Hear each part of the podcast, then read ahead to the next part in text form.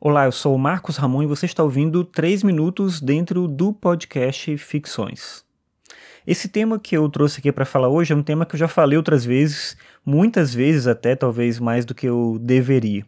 Mas é porque eu sou professor e eu acabo me vendo em situações em que esse tema volta para mim sem que eu peça, sem que eu queira até pensar sobre ele. Então eu acabo trazendo para cá porque, enfim, é uma coisa que mexe comigo de alguma forma, tem a ver com o meu trabalho, tem a ver com as reflexões que eu tenho feito. Então, faz pouco tempo que eu ouvi alguém falando sobre o fato de que todo mundo tem que falar e ninguém tem que ouvir. Ele não disse exatamente isso, não desse jeito pelo menos, mas a essência era essa. A ideia é que já passou a época em que as pessoas deviam ser passivas, agora a gente está numa época de mudança, o mundo é diferente, as tecnologias digitais estão disponíveis, então a gente pode realizar aquilo que sempre foi um desejo, mas até então era só um desejo. Então, a verdade, de acordo com o que essa pessoa dizia, é que todo mundo quer falar, então a gente tem que permitir que todo mundo possa de fato falar. Uma coisa importante é que o contexto dessa reflexão era o da educação, mais especificamente o da educação básica.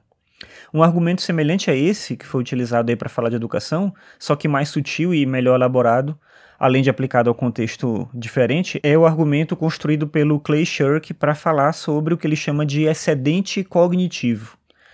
Para esse autor, para o Shirk, que é o autor de livros como Lá Vem Todo Mundo e Cultura da Participação, que na verdade é uma tradução ruim para o título original, que é Excedente Cognitivo, mas enfim, para esse autor, nós vivemos em uma época em que as pessoas possuem os meios para construírem os próprios discursos, as histórias, as próprias narrativas, e com os meios disponíveis é inevitável que tudo isso se materialize, as pessoas vão de fato falar, elas vão produzir conteúdo, elas vão disponibilizar isso para outras pessoas. A existência desse podcast que você escuta aqui é fruto justamente dessa possibilidade. Esse podcast é consequência da minha vontade de me expressar e do barateamento dos meios para produzir e distribuir esse tipo de conteúdo em áudio. Só que se a gente tem muita gente produzindo, a gente inevitavelmente vai ter também um número muito grande de coisas ruins disponíveis.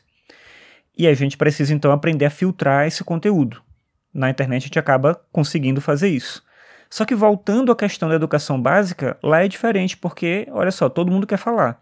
Então a gente não tem aula, a gente não tem ponto de referência, cada um decide o que quer aprender e busca os meios para isso. Pelo menos é isso que defende quem acha que todo mundo tem que falar.